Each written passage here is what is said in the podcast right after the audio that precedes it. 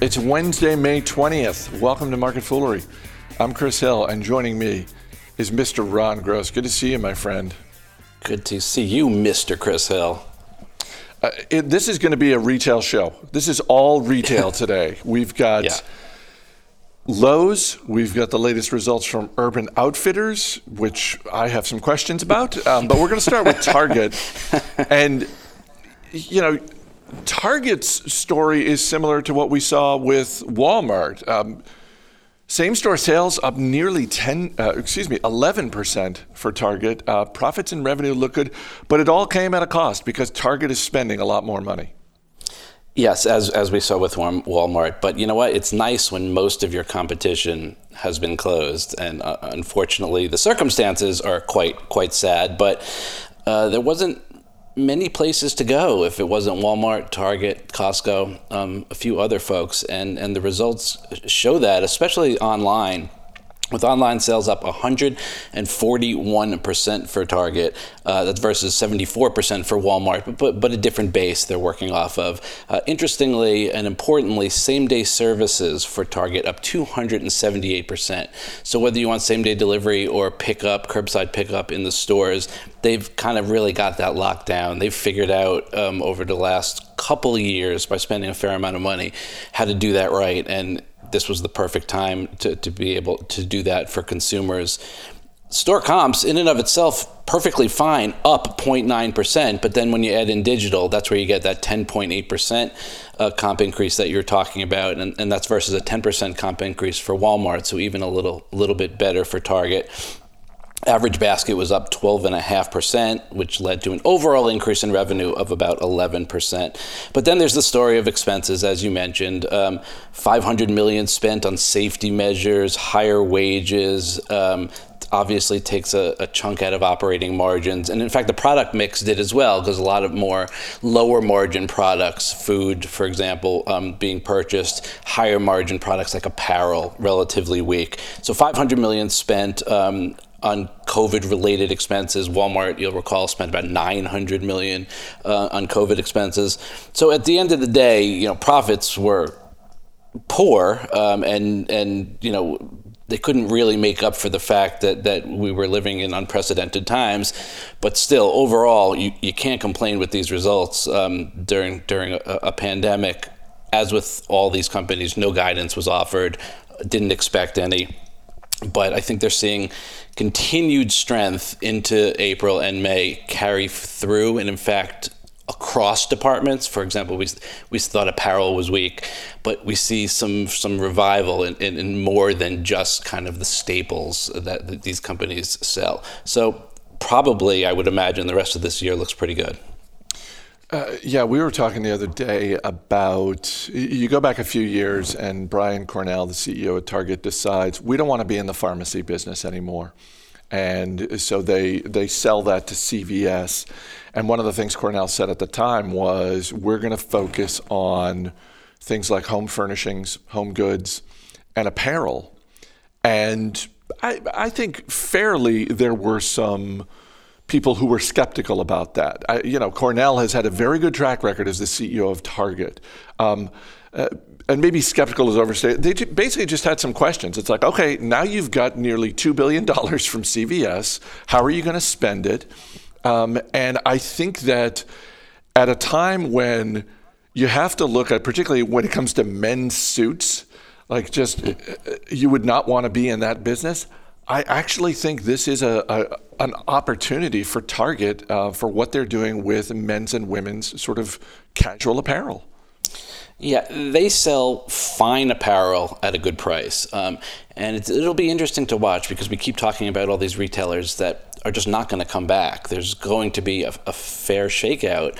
And it'll be interesting to see specifically in apparel what happens there because higher end people who are looking for, for more expensive higher end, I don't think are going to ab- abandon their stores and start shopping at Target. Certainly not exclusively. Perhaps for weekend clothes, workout clothes, sweats, jeans, perhaps. Um, but not for the higher end stuff. So some of the higher end stuff will survive. Does that mean department stores have a place in that, or is it going to be more boutiques? I don't have an answer to that yet. We'll keep an eye on it. But certainly, Target's done a fine job in that kind of mid-priced, fine quality, you know, good value apparel market.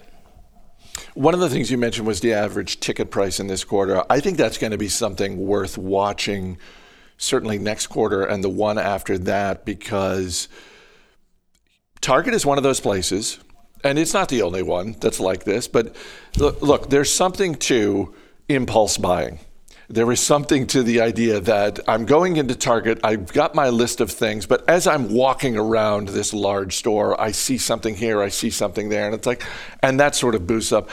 I, I wonder if that's going to continue. Uh, you know, that, that seems like it's easier to control your impulses if you're shopping online uh, rather than just walking through the store. And I think the average ticket is going to be worth watching over the next couple of quarters, and and what management says about it, regardless of which direction it goes in. That's a good point. We're gonna, I'm going to see if the, this hoarder mentality continues. Now, I had it in the first place, so I had it way before this. I would walk through a Target and I would leave with like six deodorants because I like just having backup in my cabinet. Just makes me feel good because I'm a, a, weird guy. But now hoarding was like a real thing. Everyone wanted backup because who knew when it was going to be available again? You know, whether it was toilet paper or whatever you're talking about. Um, it'll be interesting to see if that follows through. If people continue with, you know what, I'm getting one deodorant, but you know maybe I'll just get three this time around, and, and I won't have to come back anytime soon.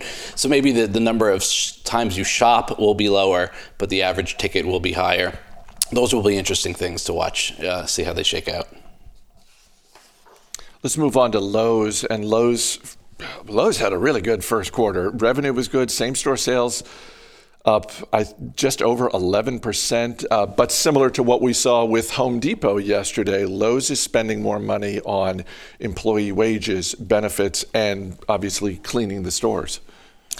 Correct, and, and, and they had to just just similar to Target, similar to Walmart, similar to Home Depot, as you said, uh, 340, 350 million dollars in COVID-related expenses for Lowe's.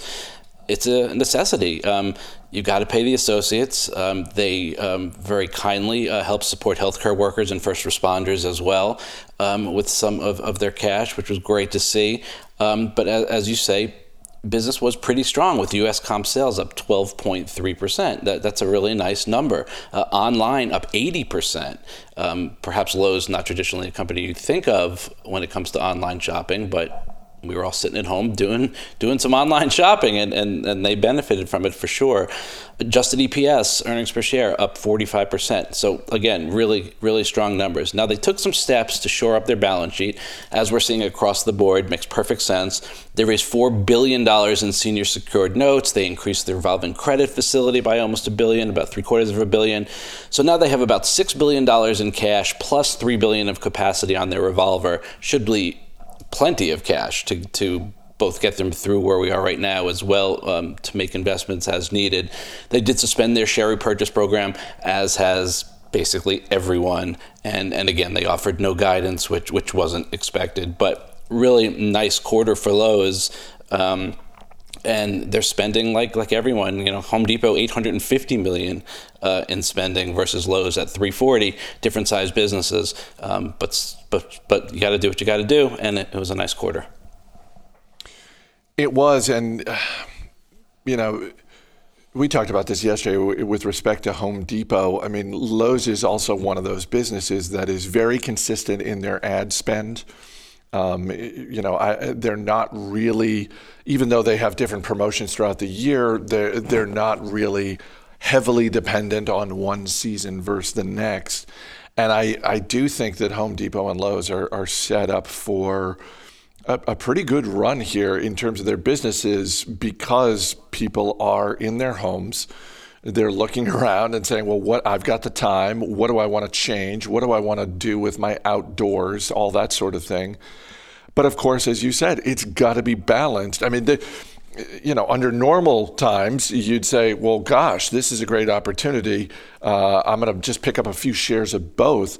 But as you said, Ron, you got to factor in the additional spending. I mean, they're being smart about it. I think Marvin Ellison, who's been CEO for, I think, just about two years now, I think yep. he and his team are being smart with what they're doing at Lowe's. But you can't just assume because people are going to be spending more on the outsides of their homes that it's automatically going to flow to the bottom line. That's true, but I do think what you said originally is correct. That I think things look pretty good here. I think the interest rate environment is right. I think what people are spending on um, bodes well for both of these companies. Stocks have held up very well relative. You know, Lowe's is about flat for the year. Home Depot up about nine percent or so. So you know, hasn't really taken a, a, as much of a hit as the market has. Although obviously the market has come screaming back to where we are right now, which is not that bad um, from a year-to-date perspective. Um, you know, the, the, tell of these two companies is always Lowe's is a little bit cheaper relative to Home Depot. Home Depot is a little bit uh, more well run than Lowe's. Both are fine companies to own. You can get Lowe's at 19 times. You got to pay 23 times for Home Depot. That disparity may be worth it because Home Depot, I think, is, is a bit better run. But you don't really have to pick and choose. You could own both uh, of these companies, and, and I think you'll probably do pretty well. Do you have a preference uh, between these two? My, my only preference is Home Depot simply by virtue of geography the the closest Home Depot is closer to my home than the closest Lowe's. 100%, and that's exactly what I was going to say. Now, I'm, I'm, a Home Depot shareholder, so from that perspective, I have a preference. But as far as shopping goes, well, for, first of all, it's not my preferred place to shop. I'm not that um, handy, for lack of a better word. Um, but if I gotta go, it, it's whichever is closest, and that happens to be Home Depot. I'm not that handy either, but I, that's one of the things I like about Home Depot. Um, uh, you know, and the, the, few times I've been to Lowe's, I've, I've found the same experience that uh, they got staff that's going to help people like you and yeah. me. Oh, people, oh, yeah. People, you know, because typically my move at Home Depot is I walk in with like the thing that I need, and I'm just I'm holding it up. I'm just wandering around, like go up to someone in an orange apron. I'm like, I'm looking for this. I'm looking for this exact size screw. I'm looking for a light bulb that is this size. Can you help me, please? And they're like, Yeah, come on over here. But I end up asking, like, I have like an outdoor question, and I end up asking the guy who makes the keys, and he's like, I, I, I don't know, not not my department. You got to go to the other side of the store, sir. I was like, Okay, fine. All right, let's wrap up uh, our retail show today with Urban Outfitters. And look, the headlines about Urban Outfitters quarter are just awful. I mean, the, the profits and revenue were oh. far worse than expected. Urban Outfitters stock is down 7%. And that appears to be the best thing I can say about it, that it's only down 7%. Why? I, and I'm not trying to pick on Urban Outfitters, but why, why is this stock not down more? This, this seemed pretty bad. It is pretty bad. I mean, this stock's down maybe 40% on the year, so it's already gotten a big chunk taken out of it. Um, you couldn't expect anything good to come out of this. Um, with all the stores basically closed, stores were closed for half of the quarter basically. So whether it's Free People, Urban Outfitters, or Anthropologie, all just terrible, really. Um, comp sales overall down 28%, with overall sales down 32%.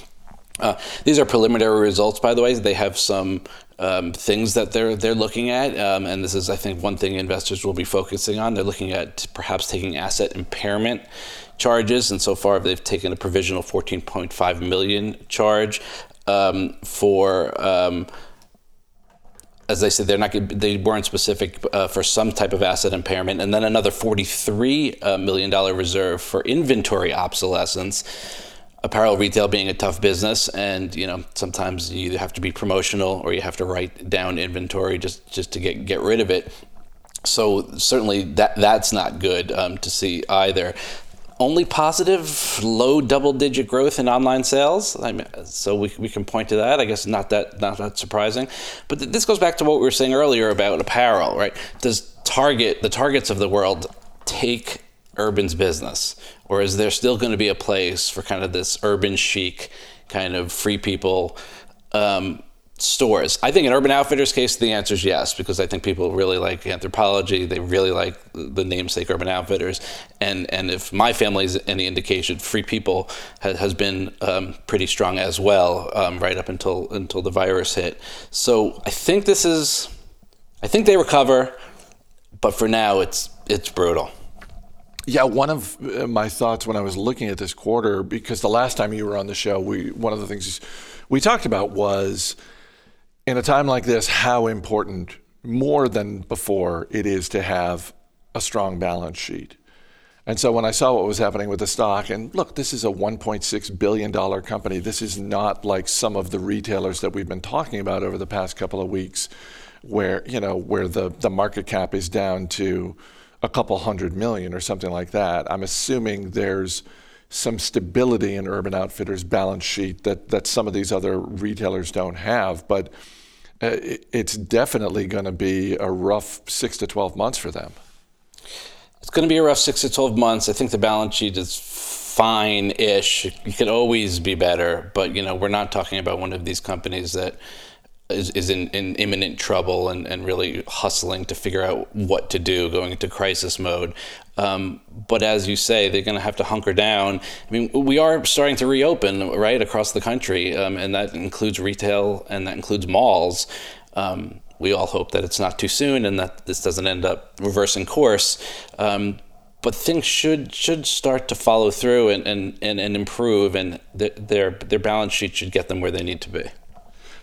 But the other thing that's going to be interesting to see is how do not just urban outfitters, but sort of these smaller retail uh, outfits, uh, particularly on the apparel retail side of things, how do they manage with the issues that we talked about with Target and Home Depot. We don't really hear urban outfitters talking about, like, here's the hundreds of millions of dollars we spent on employee wages, benefits, and cleaning the stores. And presumably, as things start to open up, they're going to have to figure that out as well. Like, yes, as things open up, that's more of an opportunity for urban outfitters. But presumably, they're also going to have to spend, you know, maybe they deal with employee benefits and wages in a different way.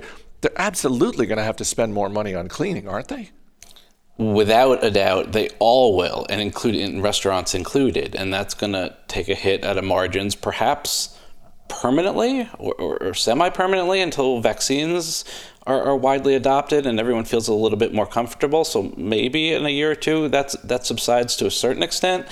Um, but for sure, expenses are, are going up and margins are going down, and that will likely be reflected in, in the stock prices because profit profits are going to take a little bit of a hit as a result. All right, Ron Gross, always good talking to you. You too, Chris. Thanks. As always, people on the program may have interest in the stocks they talk about, and the Motley Fool may have formal recommendations for or against. So don't buy or sell stocks based solely on what you hear. That's going to do it for this edition of Market Foolery. The show is mixed by Dan Boyd. I'm Chris Hill. Thanks for listening. We'll see you tomorrow.